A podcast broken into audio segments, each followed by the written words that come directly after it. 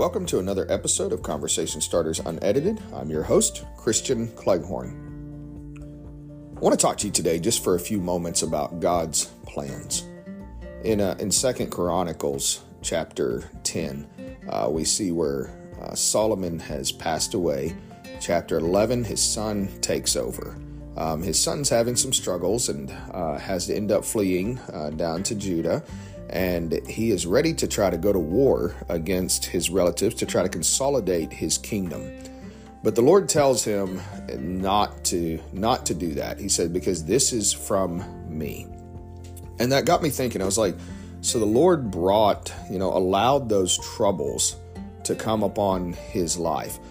Not that God does anything to uh, to hurt us. We we have to keep in mind that God is a good God uh, as we're discussing this, and that He doesn't do things to hurt us, He doesn't do things to destroy us, but He does things to help us. He does things to bring about His will.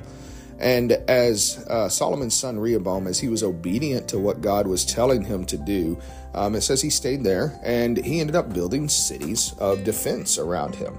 And one of the cities he built was uh, Bethlehem.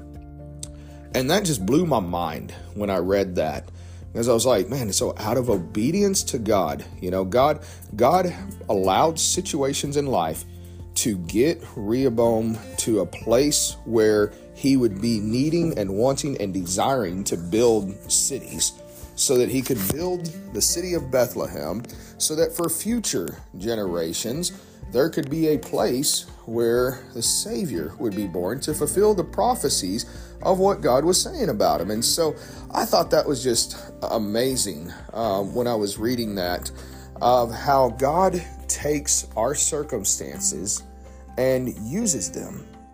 But one of the things that really stuck out to me is that sometimes God allows difficult circumstances to come into our lives to put us in a place to where we will be obedient to Him, or to put us in a place to where we are preparing things for His kingdom that we may or may not ever see.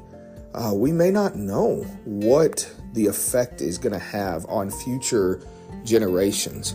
I know this ministry is one of the one of the things for uh, for me that God has put me in a place that this ministry came out of my, my pain my hardship, a trial that I was going through, is still still going through, um, but where God is using that to strengthen me and to bring me to a place where I can step out in obedience. Uh, because if it hadn't have been for this trial, if it hadn't have been for the heartache, I don't think I ever would have had the confidence or the faith to step out in obedience and to start podcasting. Um, this is something that I'm extremely uh, afraid of. Um, but God has been so good to me through this obedience. And you never know who this is going to touch. I mean, we have listeners all over the world now.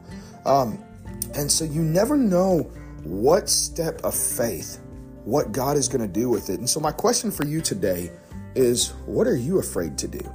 What situation in your life is maybe, you know, from the Lord? What difficulty are you facing that's maybe from the Lord trying to get you to step out to be obedient so that His kingdom can be blessed, His kingdom can grow, so that you're preparing things for future events that He wants to do in your life and in the lives of the generations to come.